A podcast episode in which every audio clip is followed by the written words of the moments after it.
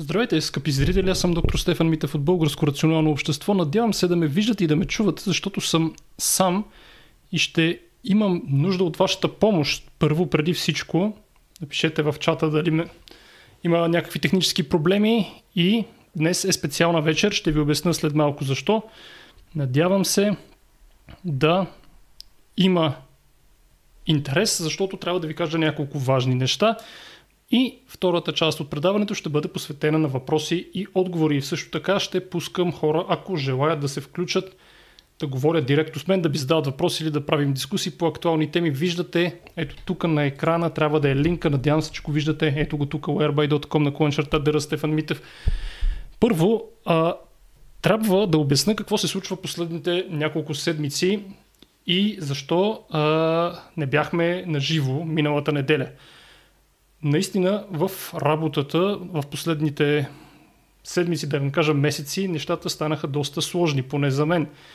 Работата през лятото винаги е много повече от обичайното, защото колегите си взимат отпуска, излизат, всичко се преразпределя като задължения и, за съжаление или не, аз не си взех нито един ден отпуска през лятото. И в момента цялата ми отпуска за годината, която е, мисля, че 32 дни, все още не съм използвал нито един ден от нея.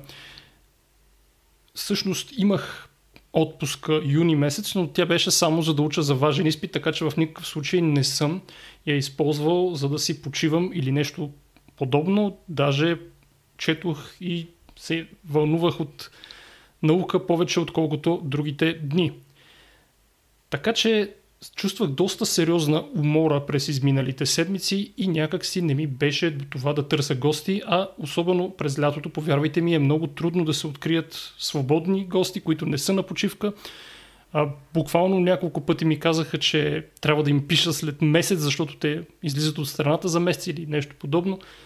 А е много сложно да се намерят особено интересни лекари, които да бъдат както научно базирани, така и да имат дар слово.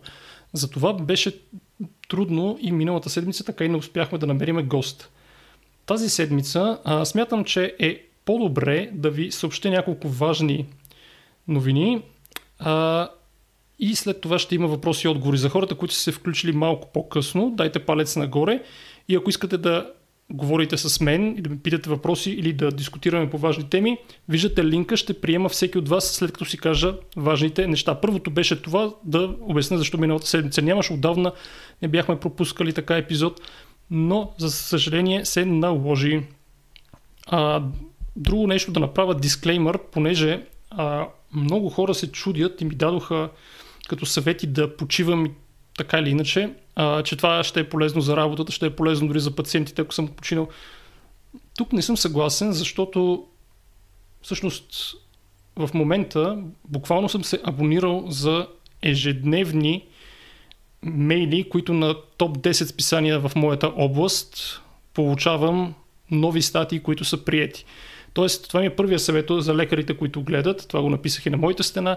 Абонирайте се за топ 10 списания по импакт фактор във вашата област и ще получават изключително много статии ежедневно. Буквално аз на ден чета вече по 5-6 статии, като се опитвам да ги чета целите. Ако нямате толкова време или желание, може да четете само абстрактите. Абстракта е структурирано резюмето от 250 думи и то е достатъчно да хванете идеята, може би няма да се задълбочите толкова, но е добре да знаете на какво ниво е актуалната медицинска наука и съответно по какви проблеми работят лекарите в другите държави, които са много по-развити от България. Така че ежедневието би горе-долу се състои в това да тегля пиратски, включително нови статии, тъй като те са буквално на един ден. По някой път е трудно да си ги намеря, но до сега почти винаги успявам и ги чета и ежедневно публикувам в страницата доктор Стефан Митев, ако ви е направил впечатление, има всеки ден там публикации, даже някои дени по две. И те са дълги, даже смятам да почвам да ги качвам в сайта Гастролекар, тъй като има много ценна информация, която може да се индексира от трасачките и хората по-лесно да я откриват, тъй като във Facebook пада в историята и след това някакси се губи, но когато е индексирана в Google много по-лесно може да се намери, когато е нужно и хора, които търсят специално за това. Има ужасно много дълги публикации за, например, алгоритъм на лечение на бактерията Helicobacter pylori, препоръки за предоперативно лечение на болест на крон, снимки доста интересни. Даже виждам, че вече и гастроентеролози ме следят не само специализанти, ами утвърдени гастроентеролози, което си е сериозно признание. Така че ежедневно и в момента а, вниманието ми е насочено главно към това. За, за това трябва да ме разберете, че а, по някой път е трудно да публикувам редовно в научна реалност. Сега, стига толкова оправдание. Важното е сега да кажем една добра новина за всички, които ме слушат в момента. Най-накрая, след доста препятствия, станах съавтор в научна статия, която е приета и ще бъде публикувана буквално до дни в много-много престижно научно списание. Неговия импакт фактор е над 30. Списанието е Gastroenterology, може би, може би най-престижното списание в а, сферата на гастроентерологията. Конкурират се с Гът. Те имат горе-долу сходен. Гастроентерология е американско, Гът е английско. Нали, има, и, има и по-висок импакт фактор на списания като New England Journal of Medicine, само че те са общо медицински, те не са само за конкретна специалност. Така че от моята специалност може да се каже, че това е най-високото ниво. Разбира се, не съм го направил само аз в комбинация с а, лекари, при, при това само чужденци. А, даже, може би, тук трябва да ви коментирам как а, с тях се координирахме с Zoom разговорите. Това са американски професори, те даже са шефове на клиники. Основният автор, първи автор е от Йейл, университета в Йейл, който се намира в Нью Хейвън, Коннектикът, ако не знаете. А, има и един от Уейл Корнел, който се намира в Нью Йорк и къде ли още не. И когато правихме преди месеци такива зум разговори за писането на статията, аз просто изпаднах в някакъв шок. Разликата между тях и нашите професори е плашеща. Не просто огромна, а плашеща. Когато почваме да коментираме дадена тема, например, в случая трябваше да обясним защо нашите резултати се различават от тези получени при японци. И нали, аз им мълча, не искам да се намесвам, първо да ги чуя те как реагират, пък и след това едва ли знам повече от тях. Ма те буквално се замерят с статии, ма не просто ги познават статиите при това от последната година, примерно, защото тук става дума за ново лекарство, Ами те цитират автори. Примерно дадената статия Хикс е публикувана в списанието Y с водещ автор Еди кой са. Те може да познават автора, може да се срещали по конгреси, но самия факт, че те знаят конкретната статия, къде е публикувана и кой е водещия автор, т.е. или кой е написал там статията и почва да обсъждат а, защо, примерно, нашите резултати са малко по-лоши от японците. Почва да казват, примерно, нашите пациенти са по-пълни, да кажем, по-дебели, с по-висок индекс на телесната маса, защото европейците може да имат полиморфизми в ензимите на черния дроб или защото, примерно, а, има централно разчитане на образите, т.е. информацията се изпраща централно, докато при другите резултатите от изследванията са били на локално ниво интерпретирани. Почва един такъв невероятен разговор, започват едни предложения, едно търсене, каквото аз просто е невъзможно в България. Наистина, нали, знаете, че аз много държа на научно базираната медицина. Просто идеята за медицина на Запад е и да изток в Япония, не само на Запад, е съвсем различна от нашата. Тя се базира на постоянно познаване на статии, постоянно цитиране, постоянно... Айде, дори да не може да кажете къде е публикувана, кой е първи автор или последния автор, ама поне да знаете, че съществува такава статия и когато се наложи, да я, просто да я намерите, а не просто да търсите в Google нещо случайно по ключови думи или нещо подобно.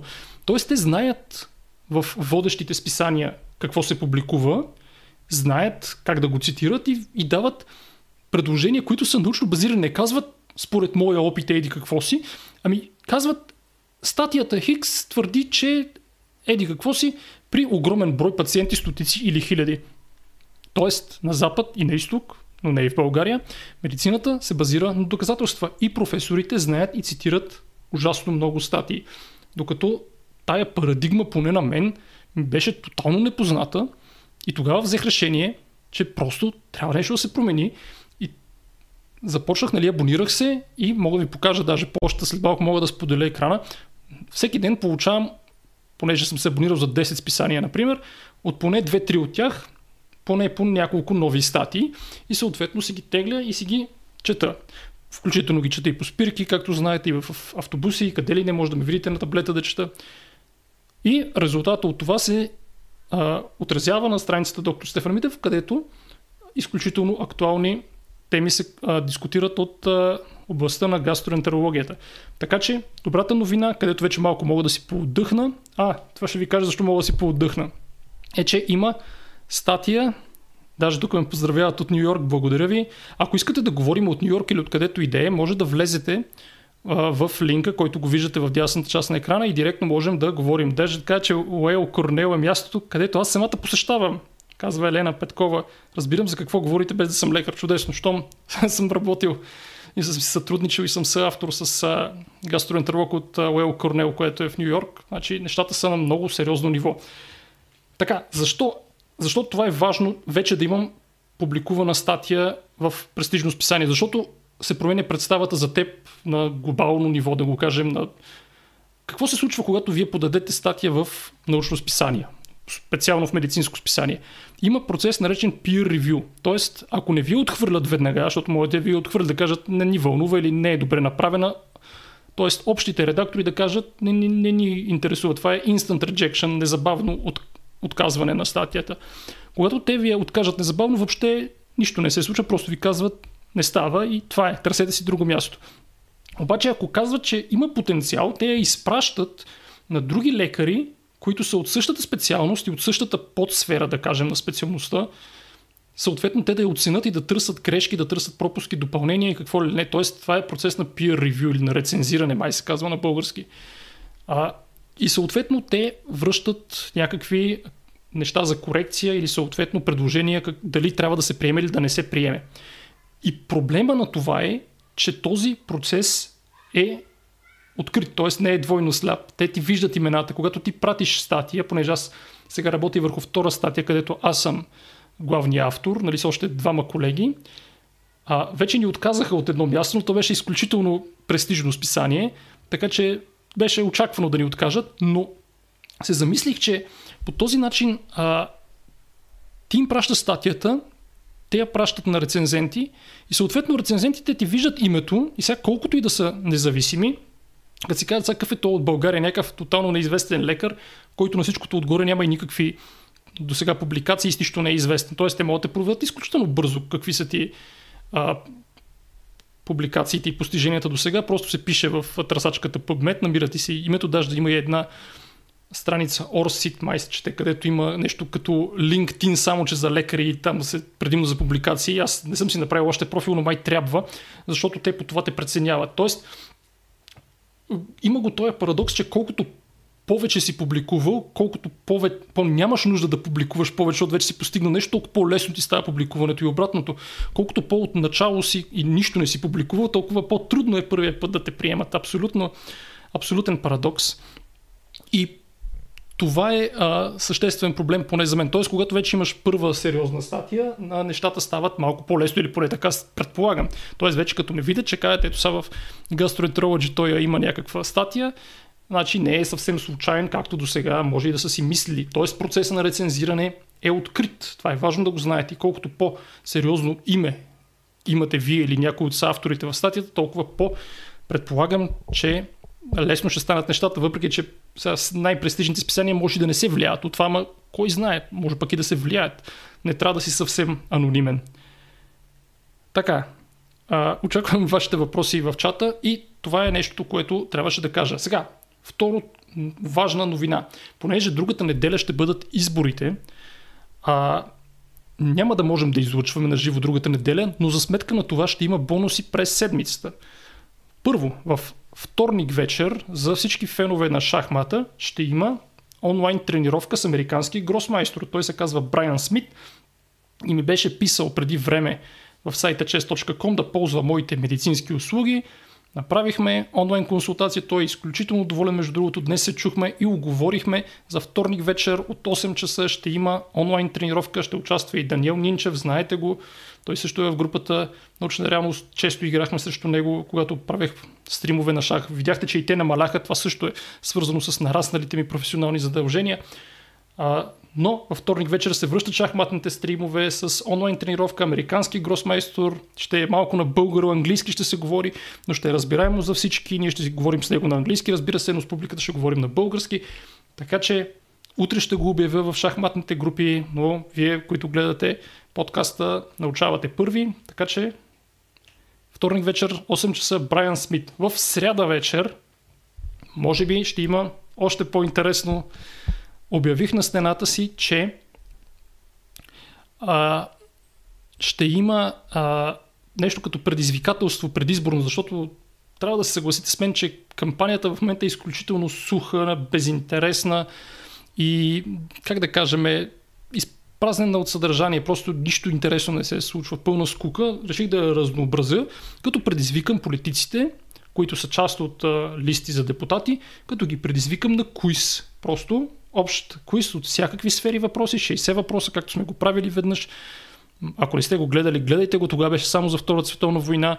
До сега ще бъде общ квиз, който ще бъде съставен от независими квиз играчи, които знаят как се съставят въпроси. Аз естествено няма да ги знам предварително, защото всичко ще бъде честно, за разлика от българската политика. Казах, че се съмнявам, че има шанс да загубя, но пък имаше човек, който прие предизвикателството. Той е от партия, която не искам да назовавам сега и няма никакъв шанс да влезе, но пък каза, че иска да се пробва на кои срещу мен.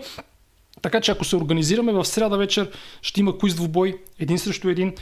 Стискайте палци да стане или пък стискайте палци да има и още още депутати, които ще се навият, ама малко се съмнявам, защото те са страхливи и едва ли някой ще иска да си пробва знанията срещу мен в общ квиз формат, където може много-много жестоко да загуби и при това да стане и за смях, пък всичко ще бъде наживо, няма да има монтажи и така нататък. Не очаквам някой да приеме допълнителен, но щом един човек все пак се съгласи, това не е малко, макар и да няма никакъв шанс за влизане в парламента. Значи вторник вечер, шахматна тренировка с гросмайстор от Америка Брайан Смит. В сряда вечер, ако се организираме квиз двубой, аз едно на едно срещу кандидат за депутат от Пловдив е и съм обещал, ако случайно загубя, да гласувам за неговата партия и да призова да се гласува за тази партия, защото а, все пак, ако някой покаже повече знание и ме победи на квиз, то заслужава моя глас, така смятам. Сега, а, има въпроси. О, продължайте с въпросите, аз след малко ще ги коментирам. Има още няколко теми, които искам да засегна и след това ще продължим с въпросите. Даже ако някой събере смелост, нека да влезе. Ето го тук линка отново го показвам. Надявам се, че го виждате в дясната част на екрана. Тоест, те, вие не може да съберете смелост да влезете тук да говорите с мене, камо ли пък за а, някой да се пробва на кои 60 въпроса. Така, а, докъде бяхме стигнали, чакайте, че като съм сам не мога даже да си отпия и от колата. Следващото нещо, което трябва да се коментира отново от а, страницата доктор Стефан Митев, което ви прави все по-лошо впечатление. Напоследък много лекари започнаха да ме критикуват и включително да пишат лични съобщения, където да казват нещо от сорта на това, че аз съм прекалено праволинейен, че не всичко е доказателства, че не всичко е учебници, препоръки, консенсус и така нататък, че опитът е много важен. Значи, когато някой лекар започне с това, аз имам примерно 20 години, 30 години стаж, нещо не е наред. Имайте предвид, че нещо не е наред. Живеем в ерата на медицината, базирана на доказателства. Просто има много неща, които опита може да ни обърка или буквално да ни подведе. Не е толкова лесно, логично, както някои хора смятат. Давах многобройни примери в страницата доктор Стефан Митев, може да ги видите. И една жена, невролог, написа чутовната глупост, където препоръчва, включително и на мен, явно и на нейните пациенти, да се четат такива книги тип альтернативна медицина, които са за ГАПС диета, която е абсолютна глупост. В групата научна реалност ще обясня какво означава това но е абсолютна глупост. А, как ако спрем да ядем захар, а, нашия лош холестерол, наричан LDL, ще се нормализира, как а, няма нужда да се взимат статини, които са лекарства понижаващи холестерола в никакви случаи, някакви такива и се влиза в конспиративни теории. А не за първи път виждам лекари, които така се подхлъзват по альтернативната плоскост, но може би трябва да си зададем въпроса защо се случва това. Моето обяснение е, първо очевидното е, че е лесно, т.е. ти не четеш нищо, не се напрягаш, не си даваш зор всеки ден, както аз ви казах, че чета по няколко стати вече на ден и по ми е много трудно да правя различни неща от това, особено когато съм уморен или съм 12 часова смяна. Тоест, ти ако искаш да практикуваш альтернативна медицина, ти се налага да четеш нищо, не ти се налага да актуализираш знанията си, никой не ти държи сметка, че практикуваш глупости. Също така има и по-голям комерциален интерес, защото когато препоръчваш разни неща, много често това е гарнирано с добавки или да кажем а, даже някои имат, как да кажа, оговорки с аптеки, че ако те поръчат, взимат някакъв процент от поръчаното, особено когато са за добавки, където наценката може да е каквато си поискате, защото те не се контролират за разлика от лекарствените продукти. Така че публикувал го и това на стената, прави ми много лошо впечатление напоследък.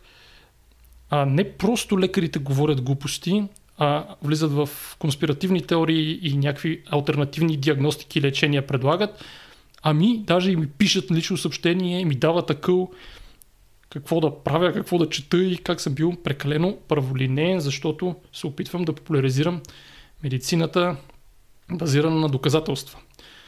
И моля ви, бъдете внимателни. Ако някой лекар ви говори, че е холистичен лекар, значи трябва да бягате от него.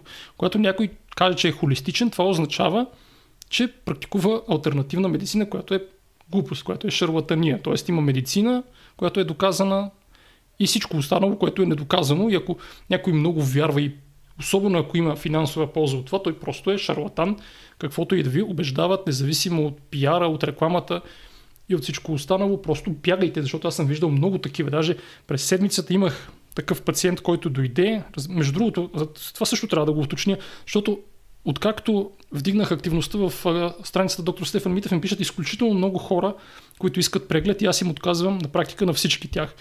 Аз не го правя това, за да имам повече пациенти, даже ако щете не го правя и за да взимам пари от тия пациенти под формата на прегледи, правя го наистина, за да бъда адекватен на нивото на европейската и световната медицина. И на ден отказвам на поне 3-4, отказвам прегледи, а, защото на този етап не ми е това приоритет. Но така или иначе, единственият начин, сега, колкото и срамно да е да, да се каже, единственият начин, ако някой много-много желая преглед, всъщност не е да ми пише през страницата. Сега това може да ме нахейтите много, но е някой, да, който е близък до мен, да ми се обади. Той е с връзки. Само тогава мога да приема някой. Като даже а, напоследък и на доста хора, които са с връзки им отказвам, защото просто не ми е до това. Но както и да е, обади ми се един човек, който е много близък и ми вика, сега ще видиш едно момиче, което има проблеми. Викам, добре. И, нали, идва момичето и първото нещо, което ми казва е, че е била на преглед при альтернативен медик. И ми казва, че е била подложена на биорезонанс, разбира се. Биорезонанс е за хората, които не знаят, е шарлатански уред, в който държиш някакви такива пръчки, които май нищо не правят и някакъв компютър ти генерира, буквално ти генерира, ти анализира аурата, която не съществува, какво ти има и буквално аз съм виждал такива доклади, те са буквално по 10 страници сигурно, пълни с глупости. Абсолютно всички имат паразити в червата, според този уред. А, трябва, разбира се, да взимат добавки, които са страшно скъпи. Тя ми каза, че са нали, скъпи, не разбрах дали ги е взела или не, но така или иначе. А, нали, започва с това, че първо е била на альтернативен лекар и аз си казах всичко, което ти е казал, го забравяш и въобще, въобще не вярваш в него и не си даваш парите за това, което са ти препоръчали. Така или иначе, а, явно, явно има сериозен така финансов интерес ти да не практикуваш медицина базирана на доказателствата, защото а, ако се прави всичко само комерциално, не трябва да се прилагат всички правила, които даже по някой път ограничават дадени изследвания, ограничават процедури. Ако искаш да въртиш конвейера и да имаш много пациенти, не трябва да го практикуваш по този начин. И съответно, а, сега надявам се а, нещата да се получат, но това ми прави впечатление, че има някакъв разцвет, дали покрай пандемията, дали покрай нещо друго, дали покрай това, че хората а, са в някаква и, ако щете, и финансова криза или нещо подобно, но все повече и повече ми прави впечатление, че тръгват по разни альтернативни лечители. И мисълта им беше, че всеки, който ви говори, че е холистичен лекар, просто бягайте от него и не си давайте парите. Пък помислете дали тези холистични лекари а, го правят това за доброто на хората, за тяхното здраве или просто го правят от чисто финансов интерес. Добре, сега малко да пина кола, защото не мога да си поема въздух и започвам с вашите въпроси. Те се натрупаха. Ето тук виждате whereby.com на клончерта Дъра Стефан Митев, ако желаете да говорим. Между другото, има доста гледащи хора, не мога повярвам. Даже се вълнувате повече, отколкото като има някои гости. Явно, а, явно имате въпроси. Сега ще започнем от зад напред. Ще се опитам да отговоря на всички въпроси. Някой ме кай на презентация по темата. Така, за дронове. Добре. Интердрон Експо. Добре, айде, ще му направим реклама. Сега не мога да го видя. Така, ето първия въпрос от Illusion 772. Имайки предвид, че гербаджия, така, на базата на моя опит с тези партия, техните гласоподаватели са или на държавна хранилка, или злобни лелки, ти към коя група спадаш. Ами аз съм на държавна хранилка, защото работя в държавна болница. Така че ето виждате, че на всякакви въпроси отговарям, включително и на хейтерски. Така че аз съм на държавна хранилка със сигурност и злобна лелка. Злобен съм, ама не съм лелка, така че хем съм на държавна хранилка, хем съм злобен. Даже между другото, а, аз често казвам, че съм изключително, изключително злопаметен. Аз имам на компютъра а, си правя скриншоти, когато някой ме е хейтил някъде, аз ги помня, знам ги, попадали са ми такива хора в ръцете и са искали преглед и тогава нещата стават вече по-различни. Така че аз съм изключително злопаметен. Затова внимавайте какво пишете. Сега, тук ме поздравяват за статията. Заслужено, добре. Някой агитира за ДПС, добре. Така, пробивът е най-труден, не въжи само за медицината и за други сфери, банкиране, да, така е. Как някои лекари успяват да се уреждат в частни болници с връзки ли? Така, важно е да направим уточнение, че когато аз бях студент, това съм го казал много пъти, тогава аз бях последната година, където се кандидатстваше с изпит.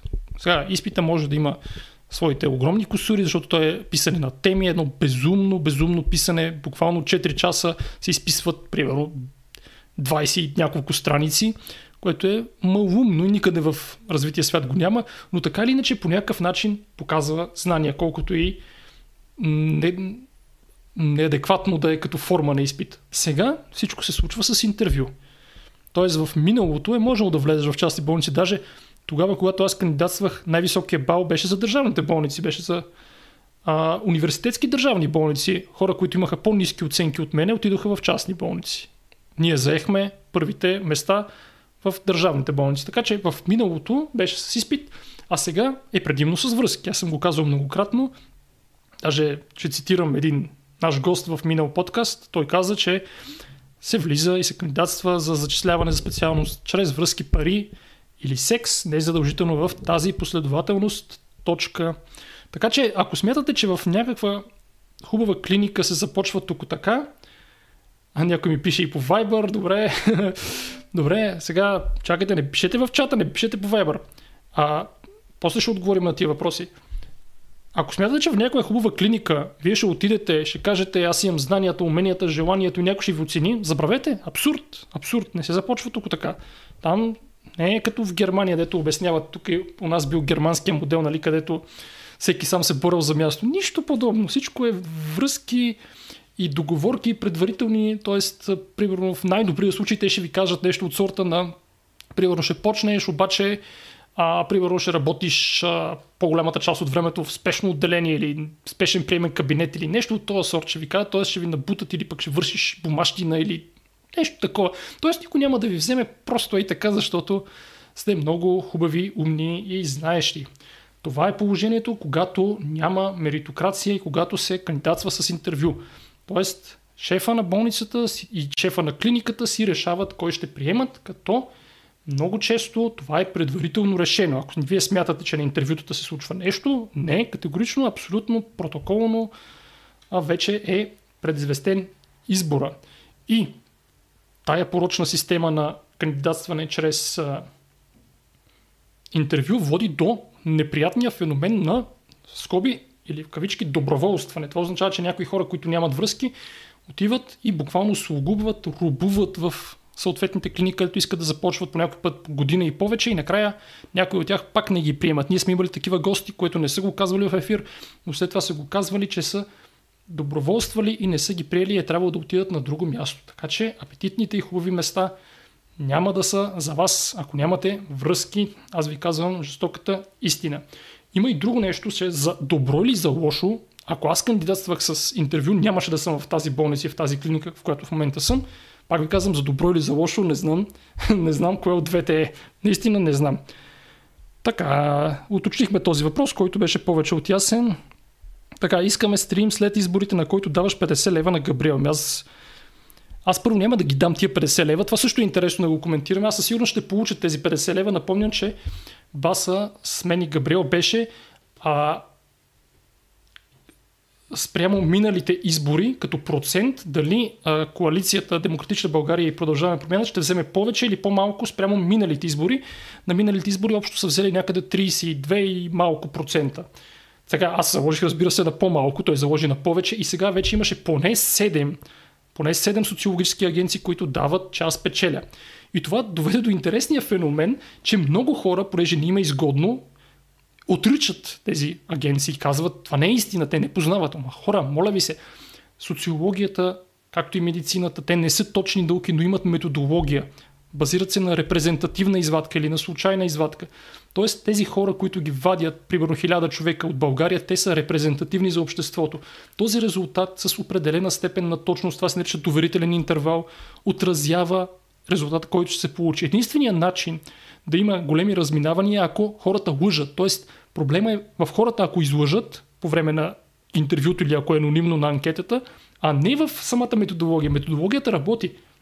Това, че на миналите избори е имало разминаване, това е по-скоро, как да, това се нарича outlier. Това е странен резултат, който не се вписва в обичайното. В почти всички останали избори, които се сетите, резултатите са горе-долу близки до тези, които предварително са обявени. Сега може да е плюс-минус 2% на партиите на, нагоре или надолу. Това е в статистическата грешка и това е разбираемо и там може, нали, примерно някоя агенция, ако е приближена до дадена партия, да ги даде примерно в горната част на интервала за едните, пък в долната част на другите и така да стане примерно разликата примерно 5%, пък всъщност да няма разлика или да е дори обратното с малко.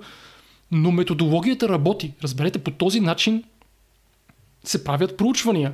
И понеже това работи и при епидемиологични проучвания в медицината, аз го знам. Но много хора в групата политическа реалност тръгнаха да говорят как агенциите са платени, конспиративни теории. Ма хора, сега вие сте в най-интелигентната политическа група, политическа реалност. Защо по да говорите такива глупости? Толкова ли е трудно да приемете, че резултатите са такива? Може да ви харесва, може да не ви харесва, но това е положението. Това е гласа на народа. Сега, лош материал, не лош материал, но това решава народа.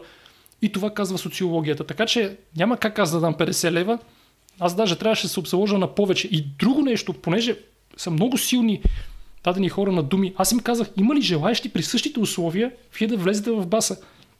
И никой не искаше. Това е, никой не искаше, така че ще спечеля, за съжаление, само 50 лева, можех и повече да спечеля, но и 50 лева ще ви ги покажа не другата неделя, защото тогава са изборите, ами по-другата неделя ще ви ги покажа как съм ги взел. Така, кога седмична реалност на тема климатични промени един от най-сериозните световни проблеми? Не е рационално да отбягате тази тема. Много добър въпрос. Това е от Мартин Грозданов. Абсолютно съм благодарен за този въпрос. Аз и Габриел искаме да направим такава тема, но буквално не можем да намерим адекватен гост. Всички са или тотално неадекватни, или платени, или защитават някакви интереси, или са видимо а, не се вълнуват. Тоест, добре, наистина това е един от най-актуалните проблеми. Как може аз нали, да не съм чувал за нито един адекватен климатолог в България. Ако вие знаете, напишете ми. Аз не знам. Не съм видял някой да ходи. Има един, дето говори, ай няма да му казвам името, постоянно говори а, против зелената енергия и някакви такива неща. А всички защитават някакви корпоративни интереси или нещо подобно. Ма то няма един адекватен, който е чисто научната гледна точка да каже. Вие можете ли да предложите някой, който все пак има а, дар слово и някаква адекватна позиция. Добре, толкова ли не може вие да направите профил, страница, който да е активен, който да публикува? Аз ли трябва да ви уча как се прави това? Все пак трябва да имате някаква минимална дори публика, за да знаем, че вие знаете как се говори, как се комуникира с аудитория. И няма. Иначе ние искаме, аз не я отбягвам тая тема, даже смятам, че е изключително важно, просто няма кой да поконим. А ние не сме експерти, поне в никой случай. Ние, разбира се, защитаваме консенсуса, че а, антропогенното а, глобално затопляне, то се казва климатични промени сега, са абсолютен факт и се дължат, както показва думата на човешката дейност след индустриалната революция. Разбира се, това е консенсус и ние го приемаме и го защитаваме. Но няма кой да поканим да говори по-задълбочено, да познава статии, да познава проучвания, да показва промените в климата. А, защото има особено разни консервативни типове, говоря като чисто политическа ориентация, които отричат климатичните промени. Абе, сложно е и в България няма адекватни хора, които да говорят по тази тема. Сега, питат тук от коя партия е повдивчанина, срещу когото мога да направя квиз. Сега ще е малко смешно и така срамно, ама е от партията на Боян Расате, доколкото видях, т.е. някакви националисти. И така че ако загубя от него, ще стане много лошо, защото трябва да гласувам за тях и да призова да се гласува за тях, така че стискайте палци да не загубя. Но поне пък човека каза, че от гражданската квота и каза, че а, нали, не, даже не държи да се прави реклама на партията и, и си знае, че няма да влезе. Тоест той е напълно наясно с нещата, даже и за субсидия не се борят, защо се е навил, не знам, но ето от партията на Боян Расате явно има смел човек от всички други партии. Даже до някъде, нали, аз естествено не съм фен на Расате в никой случай, но пък чест му прави на човека, че изразява желание и не се страхува да си покаже знанията срещу мен, което много други хора ще се скрият, както си скриха. Знаете за кого говоря, който искаше да правим дебат, пък не искаше коиз. Това е положението. Ако знаете, напишете в чата за кого говоря. Какво е мнението ви за карнивор диетата и мислите ли, че може да бъде опасна в дългосрочен план, тъй като повишава LDL? Карнивор диетата а, не е научно базирана.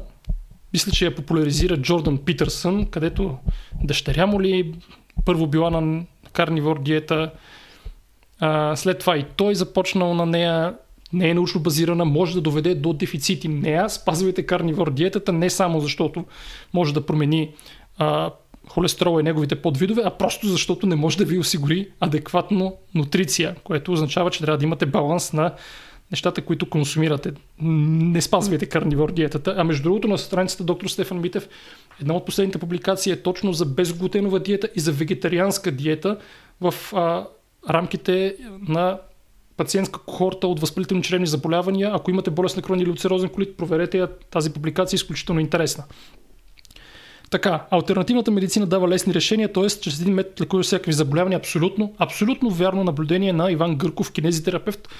Това, между другото, е основната причина хората да търсят альтернативни решения, защото там шарлатаните са изключително уверени в себе си, казват, ние знаем отговорите, ние знаем как ще се подобриш 100%, те са сигурни за всичко, докато аз няма как да съм сигурен, защото иначе ще излъжа пациентите, трябва да кажа от проучването Хикс, при взимане на проучването на лекарството Y, примерно ефекта е да кажем 60% спрямо 10% за плацебо, примерно. И аз му казвам някакви вероятности, не му казвам 100% ще се оправиш или 100% еди какво ще се случи, докато хората търсят такива сигурни и уверени лекари, които могат да бъдат, за съжаление, само шарлатани. Иначе няма как да гарантирате даден резултат. Много често, когато диагностицирам някой рак, хората ми питат колко ще живеем. Не знам колко ще живееш. Това има индивидуална вариация, защото вие ако видите кривите на преживяемост на дадено заболяване, дадено раково заболяване, има от едната страна са много малко преживяващи хора, които дори очудващо рано умират, от другата страна са изключително дълго живеещи хора, които чак неочаквано много живеят с метастази и с всичко. Така че не може да се каже. Аз мога да ти кажа, че медианата, примерно е 6 месеца, ама за теб това нищо не ти говори. Може да е един месец, може да е 2 години. Така че в научно базираната медицина нещата са много по-сложни и трудни за разбиране, не както някои лекари и пациенти си мислят. И даже имаше една книга, която я четох преди години, където каза, че пациентите трябва да се научат да се доверяват на лекари, които допускат несигурност, т.е. които знаят несигурността и казват има момент на несигурност и ние трябва да се научим да живеем с него. Така, респект ми казват за разобличаването на шарлатаните. Така, Десислава казва, аз живея в Шумен и не мога да открия качествен педиатър за дъщеря си. Налага ми се да се боря срещу хомеопатията постоянно или пък другата крайност на антибиотици защитава неща. Да, аз съм съгласен, че то в София трудно се намира научно базиран лекар. Какво остава в провинцията? Трудно е, затова трябва да сте внимателни. Така. Да разбираме ли, че вече не практикувате професията? Нищо подобно. Сега я практикувам повече, отколкото всякога. Сега я практикувам и даже в момента нося най-голям а, как да кажа, най-голям риск и най-голяма отговорност, защото сега, примерно, аз съм, а, когато имаше много отпуски, имаше седмици, в които аз бях единствения ендоскопист в а, клиниката. Тоест, ако нещо се случи, аз правя абсолютно всички процедури за деня. Ако някой изкърви, имаше такъв случай, пак аз съм аз човека, който трябва нали, да, да действа. Така че в момента, а, нали, не че преди не е било така, но преди не ме оставяха да съм сам, докато сега ме оставят да съм сам. И вече осъзнавам колко сложно е а, и че наистина аз допусна грешка, някой може да умре. Ма не, че преди, нали, преди беше по-различно. Пак може да допуснеш грешка, но има нива на контрол. Примерно, ако изпишеш някакво лекарство и пациента не се подобрява, някой ще го види, ще се обсъди, ако нещо не върви. Ама сега, примерно, ако аз направя колоноскопията и направя прекалено бързо, изпусна полипа, който е, да кажем, плосък, който не се вижда добре, пациента не е добре почистен и след една година той цъфне с рак и с метастази, какво става? Тоест, всяка моя грешка може да е фатална. Аз това го осъзнавам, за съжаление. И точно по тази причина се боря да наложа всички а, критерии за качество при процедурите и при лечението да бъде съгласно най-добрите научно базирани препоръки. Само това гарантира оптимален резултат на пациента и само това те пази, ако се стигне до съдебно дело. Защото адвокатите, колкото и парадоксално да звучи, ма те знаят повече медицина от лекарите. Говоря за научно базирана медицина. Стигнали си до дело, те ти цитират консенсуса и ти ако не си бил по него, то там осъждате. Сега ще викнат някое вещо лице, нали? Ще му покажат консенсус, ще каже, ето го консенсуса, вие съгласили с това ли е консенсуса? И той ще каже да, и това е, и заминаваш. И айде, обещетение. Така че нещата са сложни. Какво мислите за консерватизма, национализма? Не мисля хубави неща, по-добре да не ги споменаваме. Какво мисли за поговорката всички болести започват от червата? Абсолютна глупост. Значи, ако някой ви каже всички болести започват от червата, незабавно бягайте от него, защото най-вероятно е а, холистичен лекар и альтернативен практикуващ шарлатан, така че бягайте, ако някой ви каже подобна глупост. Значи това са някакви такива магически обобщения. Нали? Всичко започва от еди си. Всяко нещо има една причина. Ма няма бе. Човешки организъм и медицината са толкова сложни в днешно време. Как мога да кажеш, че всичко има една причина? Това е абсурдно.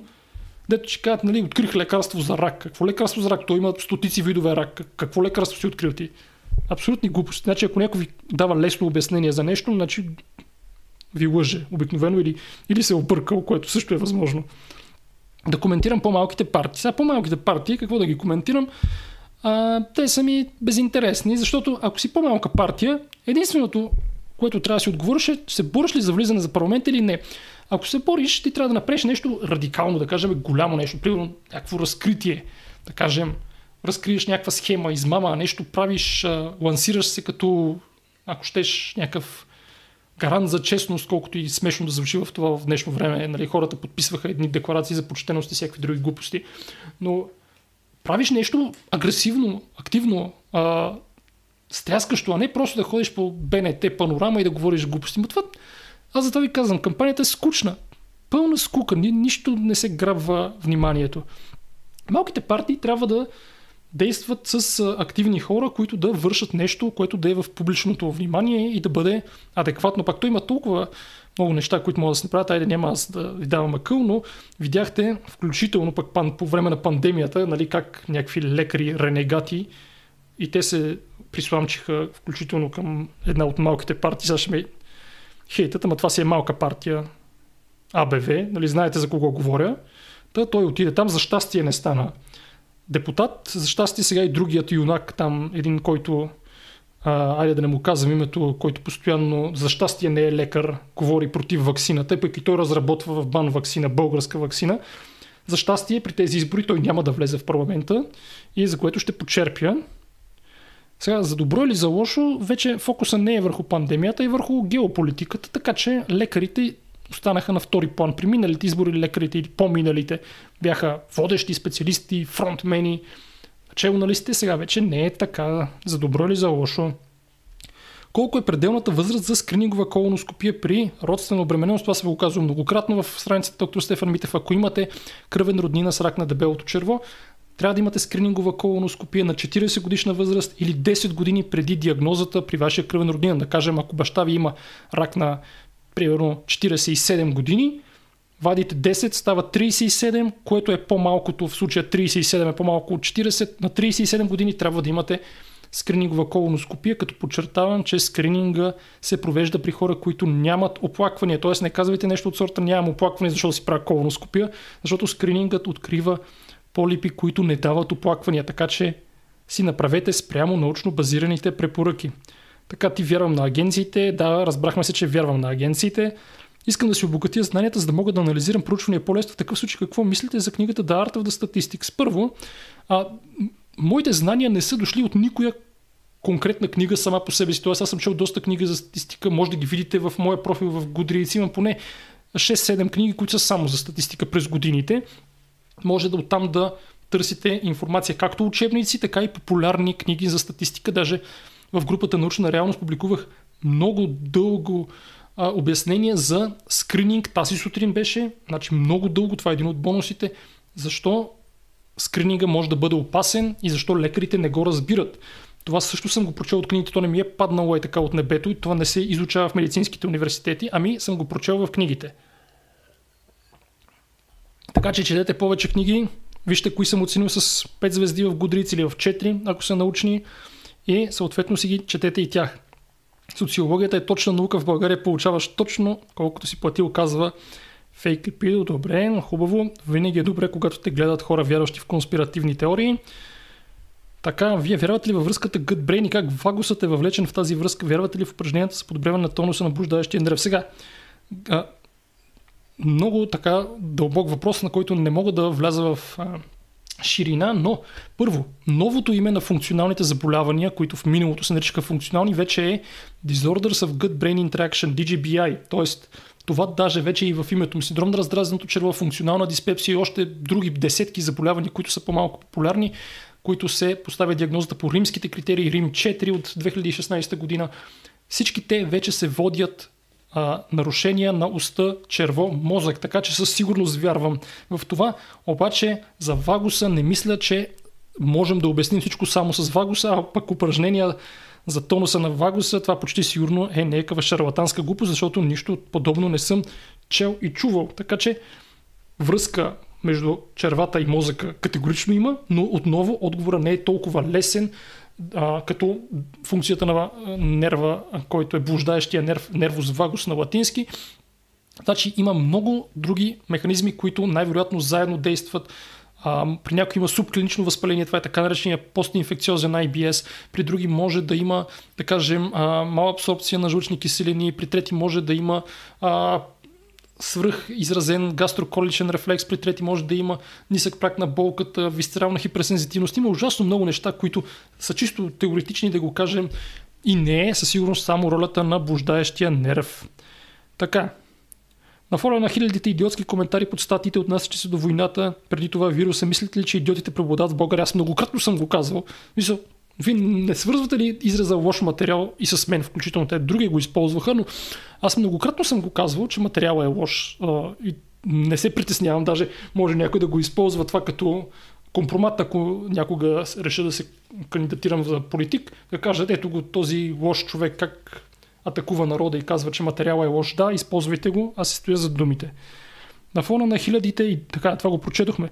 Каква дефиниция зелена енергия. Как смятате, че България може да мине към зелена енергия и как ще се отрази на работните места? Това е, това въпрос не е за мен.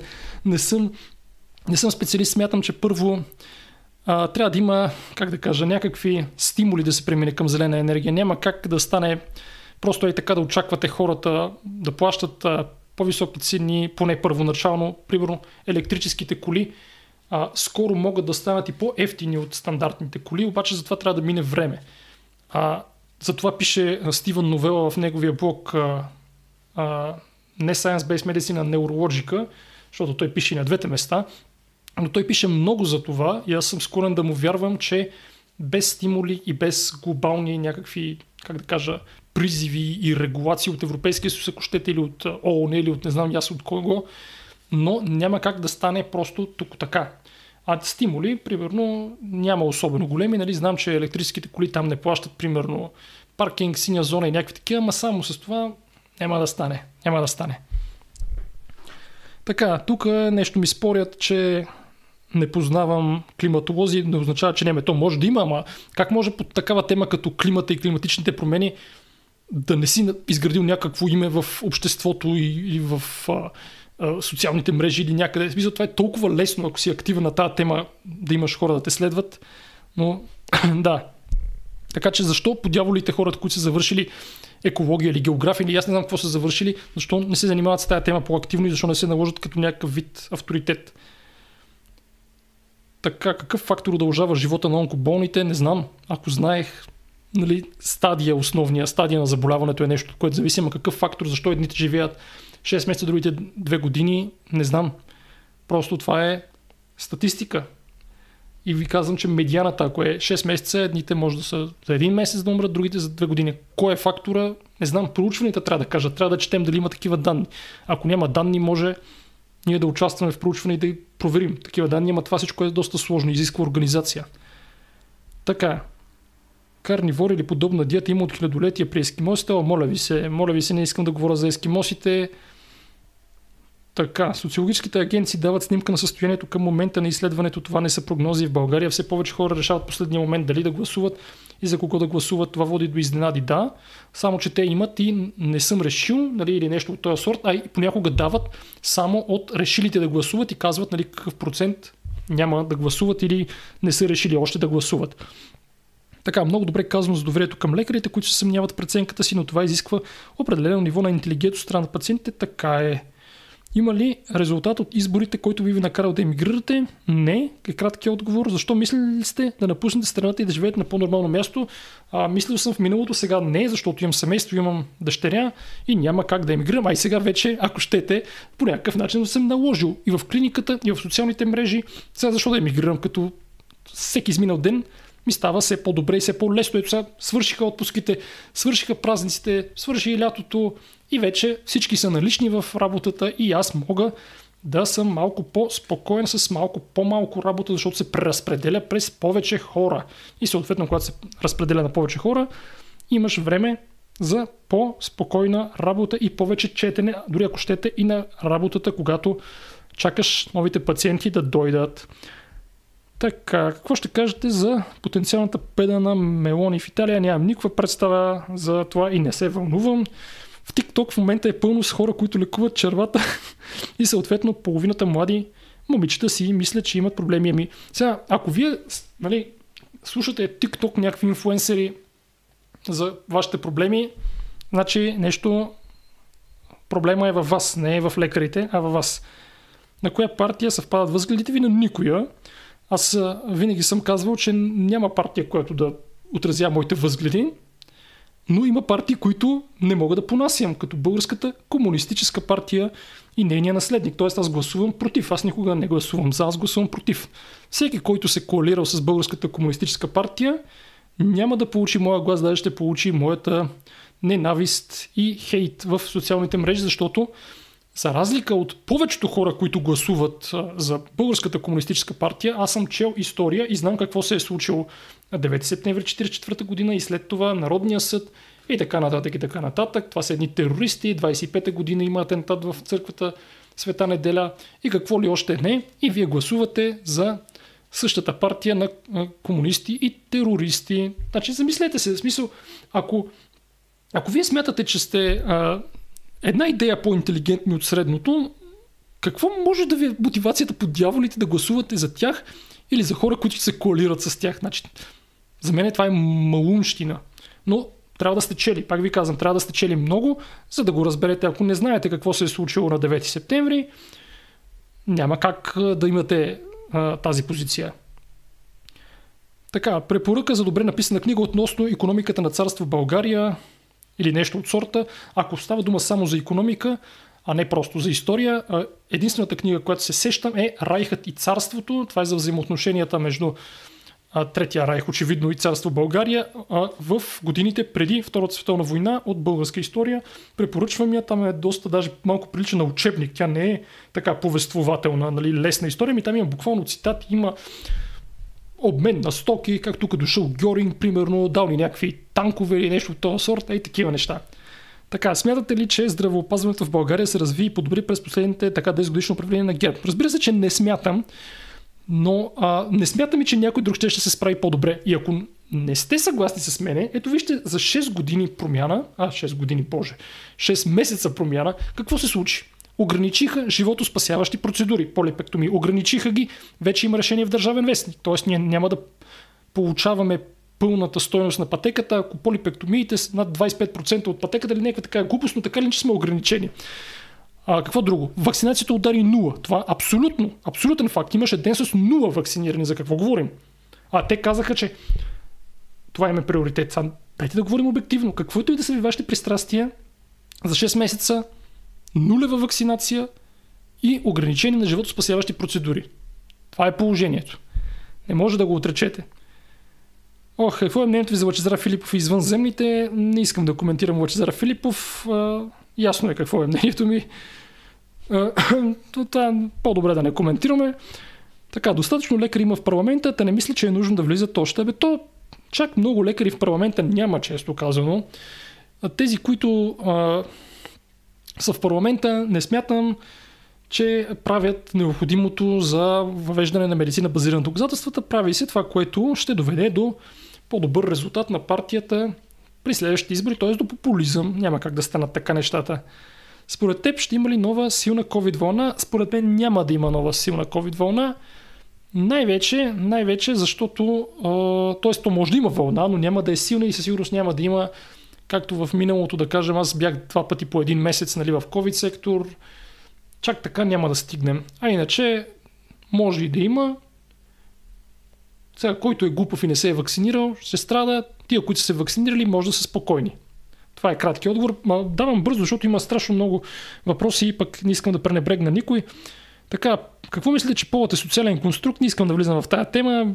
Полът биологично понятие или сега на български няма отделни термини за секс и джендър. Сега джендър е... Джендър как го превежда на български? Социален пол ли? Не знам как го превеждат. Както и да е, може ли мъж да се трансформира в жена?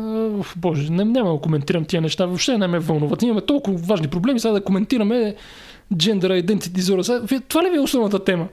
Наистина, сериозно, това ли ви е най-важното? Има нулева вакцинация, поголовно затъпяване на а, населението, ограничават животоспасяващи процедури. Вие мислите за gender identity disorder. Това е несериозно. Трябва ли да се носи слънцезащитен крем всеки ден? Какво мислите за химичните кремове? Някои вещества минават така, би А, жена ми казва, че трябва да се носи. Аз не нося, признавам си, но жена ми казва, че трябва да носи и тя носи, което често казвам, проект път ми изнервя но ми показа, защото тя знае, че по друг начин няма как да ме убеди, ми показа стати. Добре, склонен съм да вярвам, склонен съм да вярвам, че има смисъл да се носи слънцезащитен крем. Сега, зависи от вашите рискове. Ако се седите постоянно в офиса или в къщи, вашия риск е по-нисък, отколкото на този, който работи на полето, примерно, или разнася а, куриер, пратки или нещо от този сорт. Има ли нарушение във връзката черва-мозък? Това го отговорих след гастрик байпас. Това е операция. С, поради самата операция едва ли. Ако има нарушения, те са а, от групата на Disorders of Gut Brain Interaction или старо име функционални заболявания. Самата операция не би трябвало да допринесе за това или да го предизвика Имате ли наблюдение или данни дали консумирането на люта храна има негативен ефект върху гастроинтестиналния тракт? Това, това ми е любимо. Значи, когато някой дойде и ми каже, примерно, аз имам оплаквания като ям люто или, или казва, аз много си внимавам с диетата и ям пържено. Това са пълни глупости. Няма никакво значение как е приготвено, дали е люто, дали е пържено, дали е не знам си какво. Важни са конкретните продукти люто. Може да е от много неща да е люто. Не само от един продукт. Както и пържено, може всичко да пържиш почти. Така че това е глупаво. Това е как да ви кажа, това е социално кондициониране, т.е. ти да смяташ, че дадено нещо е лошо, само защото в обществото се смята за лошо. А пърженото само по себе си не е лошо, т.е. пържни яйца да ядеш, това лошо ли е? Не, т.е. когато някой дойде и ми каже, че му става лошо от пържено, това означава, че най-вероятно има disorder of gut brain interaction, което между другото е много, много често и по различни оценки, примерно между 10% за синдром на раздразнено черво от общата популация, даже от цялата група а, Disorders of Gut Brain Interaction, те са много заболявания. Някъде бях чел, че между 30 и 40% от световното население има или отговаря на критериите на поне едно от тях. Са може да е много лека форма и да не търси лекар, обаче това в някои от последните статии, които гледах, го бях чел, че ако гледаме цяло като група, между 30 и 40% от населението може да отговаря на критериите за поне едно, а те са десетки там в тази римска класификация. Така че а, не ми казвайте, ако нещо ви създава проблем, кажете ми конкретния продукт и конкретната храна, не ми казвайте а, пърженото ми създава проблеми. Каква е истината за изкуствените подсладители? Има ли данни да са вредни наистина? Аз не знам за такива данни, даже ако вие твърдите, че има данни, а, а те пък се ползват, това е някаква сериозна конспиративна теория, която не, не ми харесва. Имам статия в сайта FibroBG за Аспартама. Аспартама е безопасен. Може да, ето е тук, че пия кола по този повод с Аспартам. Да, си сипа още малко кола. На този етап няма данни, че са вредни. Пийте си спокойно. Колата с Спартан много по-добре е, отколкото от другата кола, която има калории. Си сипа, ето. Така, следващ въпрос.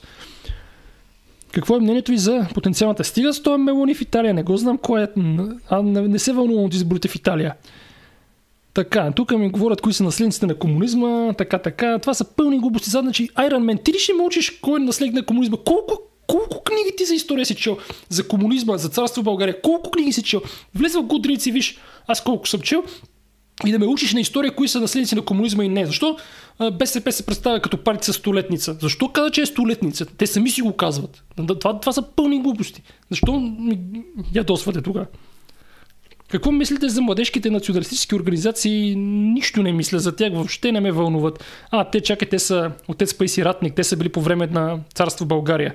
Смятате ли, че преекспонирането мнението, че са нацистски фашистски, не, независимо какви са били, те не са имали основна водеща роля преди 9 септември в никой случай в политиката на царство България.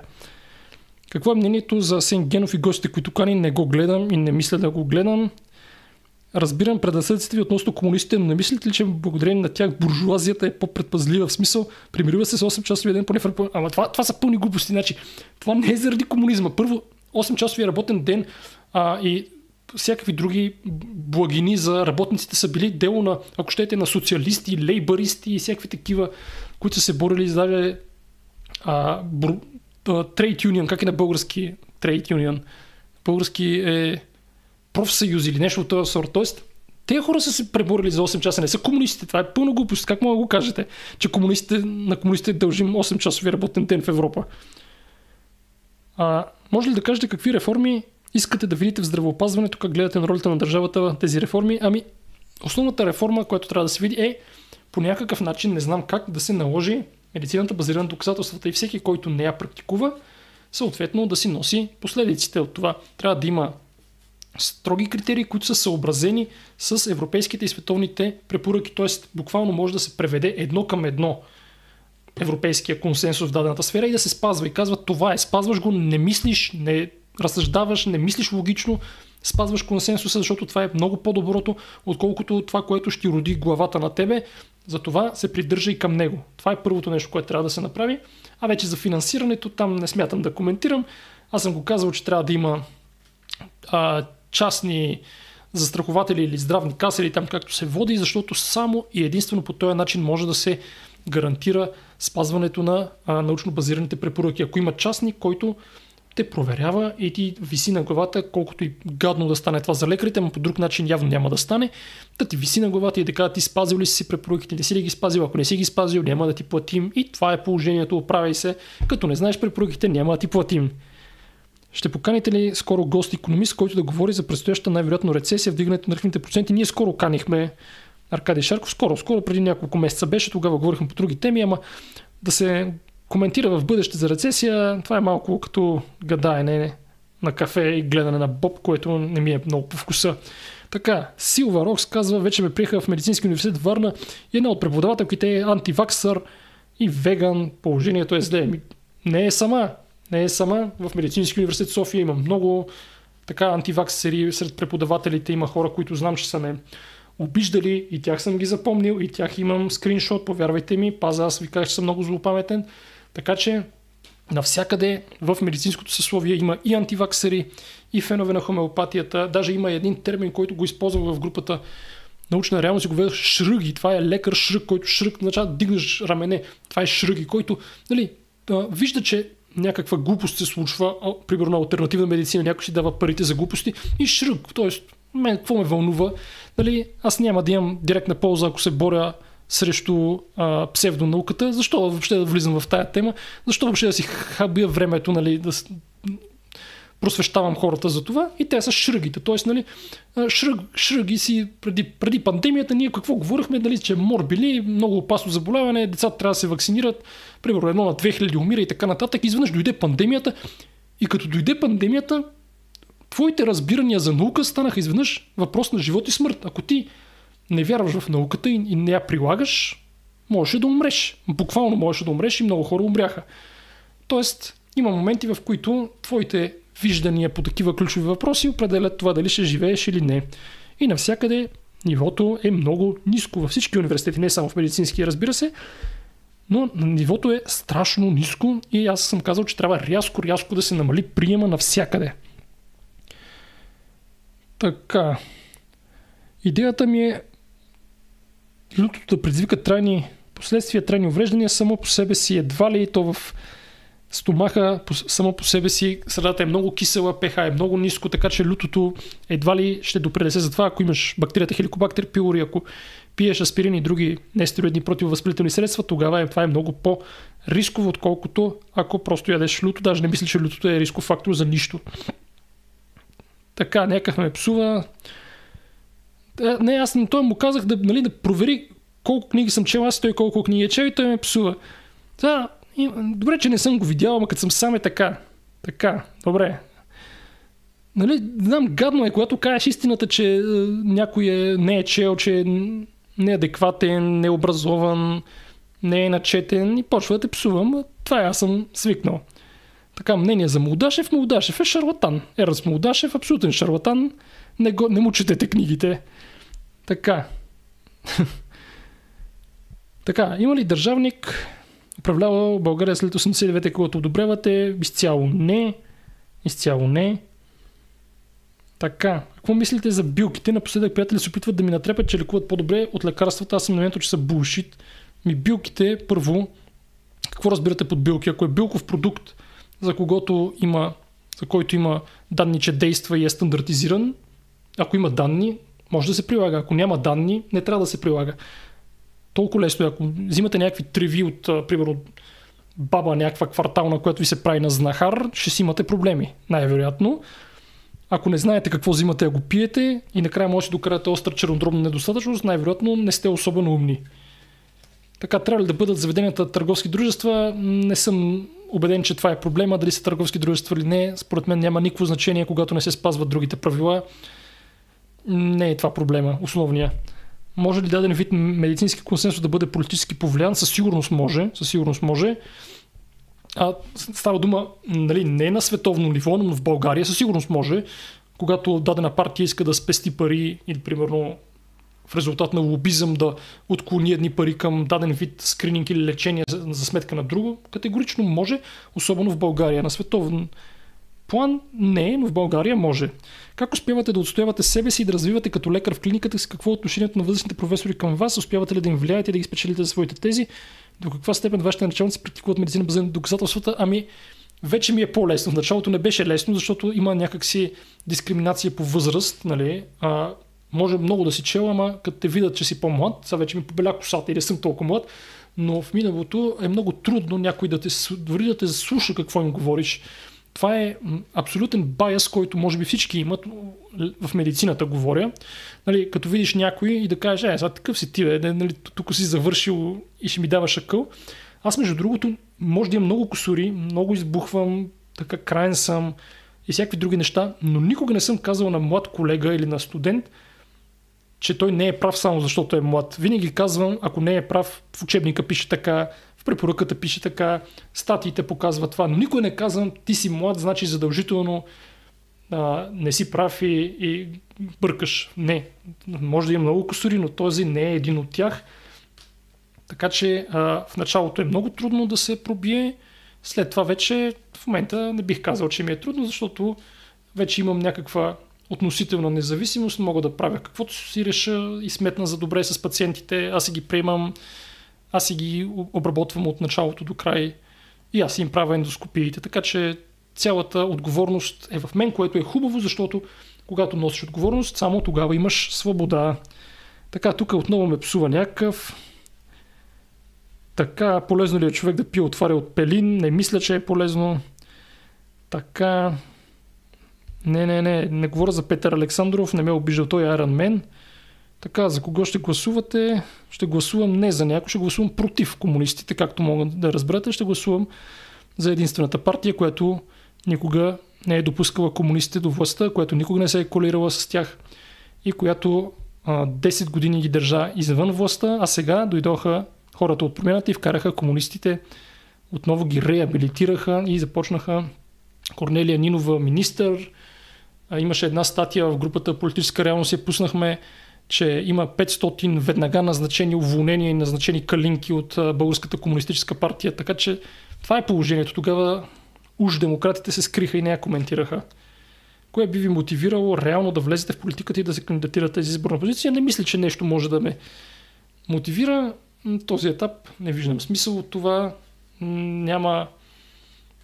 Аз даже съм се замислял, ако нали, някой ми предложи да стана министър, аз не мога да оправя. На този етап нищо не мога да оправя. То, цялата система е толкова тромава. Дори аз да съм министър, наистина мисля, че няма как да помогна на този етап. Мога да наложа някакви правила, но системата е толкова така пробита от кадри, които са неадекватни на положението си, толкова трудно се възприемат някакви неща. Не, не знам как ще стане, наистина не знам. Това е огромна отговорност. Аз не мога да разбера защо толкова много нали, желаящи има да станат министър. Но това е огромна отговорност, бе хора. Това не го ли разбирате? Че да станеш министър не означава просто да си седиш така и да се показваш по телевизията и да ходиш на интервюта. Това означава, че ти трябва да имаш някаква идея какво да се промени. Ако нямаш идея, защо го правиш? Така че на този етап не мисля, че нещо би ме накарало да влезе в политиката. Опасни ли са от възраждане?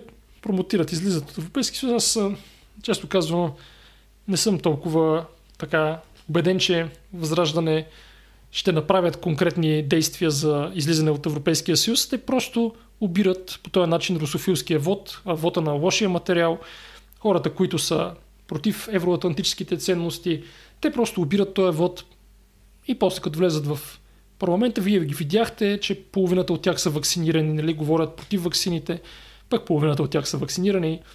Така че всичко е една лъжа, прах в очите за пред обществото и съответно истината е съвсем различна. Не съм притеснен от възраждане, не ме вълнуват те, те са маргинална партия, която никога няма да бъде сериозен фактор в българската политика, както преди беше атака, сега са възраждане, след 10 години ще е някоя друга, ако не е след една. Така че не ме притесняват в никой случай. За или против еврото не ме вълнува тази тема въобще, ама въобще не ме вълнува. Какви са евроценностите? Евроценностите са предимно тези, които водят до демокрация и повече свобода, без да се ограничават чуждите права. Тоест, а, свободни избори, свобода да говориш каквото искаш. Ето това, примерно, докато псувам тук някой, няма да ми почука гестапо на вратата и да ме отведе в някакъв затвор, примерно. А, както между другото се случи с а, бившия министър-председател, който го а, буквално го арестуваха е по това време вечерта и след това се оказа, че ареста е абсолютно незаконен. Такова нещо може да се случи само в диктатура, в страна от Европейския съюз, нали, някой в 9 часа вечерта да ти почука на вратата и да те вземе в ареста, това никъде го няма. Без да има нали, очевидна причина да става по... След това нали, съда се произнесе и, и това е. Бор, борците за, борците за промяна нали, водят до доказано незаконни арести. Доказано излезе съда с решение за това. И пак най-смешното е, най-смешното е, нали, че те искат, сега ги слушах, че а, искат а, да направят някакъв антикорупционен орган или нещо такова, където шеф ще бил Бойко Рашков. Майко мила, как Бойко Рашков ще е шеф на антикорупционен орган? Вие знаете ли какво е миналото, нали, комунистическото минало на Бойко Рашков? Въобще запознати ли сте с този човек? И той ще ми бъде някакъв морален съдник, дето Абе, просто не искам да говоря за него. Бойко Рашков, комунистическия кадър Бойко Рашков ще ти бъде шеф на някаква комисия. Айде, моля ви се. Така, Ще има ли Трета световна война? Не, защото, защото тя ще свърши преклено бързо, ако някой направи глупостта да активира ядерното оръжие и ако има, няма да доживеем края и така че смятам, че няма да има. Така, коя партия в Америка повече допада, въобще не се вълнува от американска политика. Така, едните са крайни либерали, а другите умерени. Какво ви е мнението за има такъв народ? Има такъв народ с една чалгарска партия, в чието редици беше един крайно неприятен професор, който ви споменах преди малко, който прави уж българската вакцина, която е пълна смешка, който е антиваксър, а, който се радвам, искрено се радвам и злорадствам на немски, това се нарича Шаден Фройде. Нали, аз искрено се радвам, че той няма да влезе в следващия парламент. Заедно с неговата дружка там, знаете го кой е другия. Така че а, и има такъв народ за огромно мое щастие ще отпадне от политическия небосклон на България и аз ще се радвам, че ще има един антиваксър по-малко на ръководна позиция. Така, тук успях да подлудя хората. Мисля, че за тая вечер е достатъчно. Никой не се престраши да влезе. Отново да обобщим, да обобщим, че най-накрая вече имам малко по-свободен график, след като свършиха всички отпуски, празници и други неща. Даже и сватби имаше, поради които работата се преразпределяше. Сега през седмицата започват малко по-чести стримове. Във вторник вечер шахматна тренировка с американския гросмайстор Брайан Смит. В среда вечер, ако се организираме, ще направим куиз двубой, аз срещу кандидат-депутат от Пловдив от партията на Боян Расате. Може и да се организираме, може и да не се организираме. Ще видим. В неделя са изборите, тогава няма да има стрим, но а, през седмицата ще компенсираме за това. Така, ето го и невероятният мой колега Методи Велков, който казва, че на втори ще гласува от Амстердам за едно доказано дясно консервативно управление на България и призовават всички да гласуват свободно и отговорно. Така, исках рейтинг си в Lichess около 2400, както в Lichess, така и в chess.com. Ами, май това ще е за тази вечер. Казахме си доста неща, отговорихме на доста въпроси. Нямаше някой да се престраши да говорим, но, но важните темите първа предстоят. Планираме да поканим в близко бъдеще автори на много интересни книги, лекари, които сме ги преценили, че си струват, експерти по статистика, които сме преценили, че знаят какво говорят и какво ли още не и какво ли още не. Благодаря ви, че бяхме заедно. Чао и до нови срещи!